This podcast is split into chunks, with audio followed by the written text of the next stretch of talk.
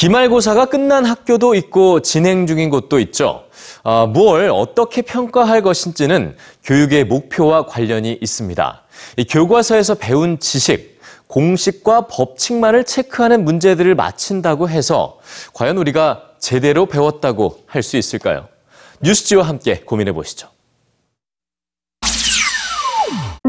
전선, 배터리, 백열 전구가 있습니다. 여러분은 이것들만 갖고 불이 들어오게 만들 수 있습니까? 아마도 명문 MIT 공대의 수재들은 가능할지도 모르겠습니다.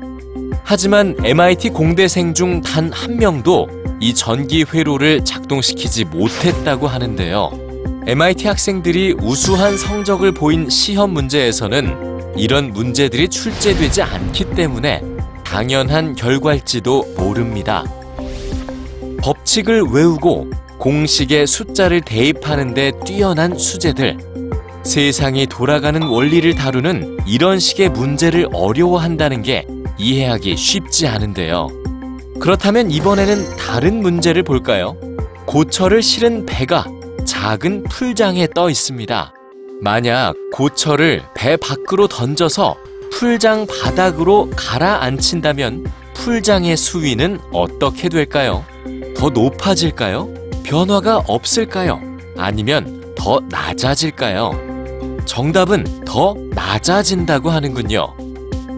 미국 매사추세츠 주의 한 세미나에서 이와 비슷한 문제가 제시됐을 때 교육 전문가들은 수위가 어떻게 변할지 열띤 토론을 벌였다고 합니다. 이 문제를 제시한 주인공은 하버드 대학의 에릭 마주르 교수입니다.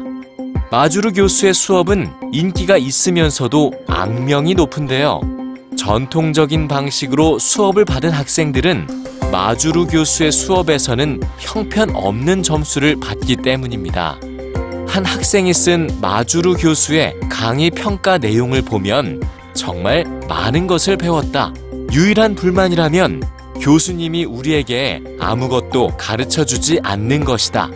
교수님 강의에서는 스스로 배워야 한다. 라고 돼 있었다고 합니다.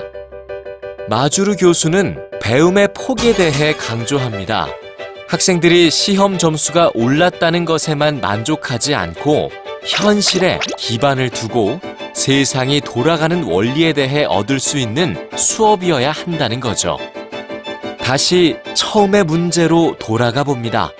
전선과 배터리, 백열 전구는 교과서에 나오지 않고 강의실에서 가르치지는 않지만 우리 주변에서 흔히 볼 수 있죠.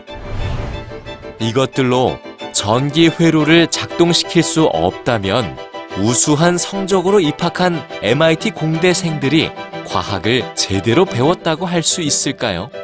이 물음에 답할 수 있을 때 학교에서 학생들에게 무엇을 가르쳐야 할지 알 수 있을 것 같습니다.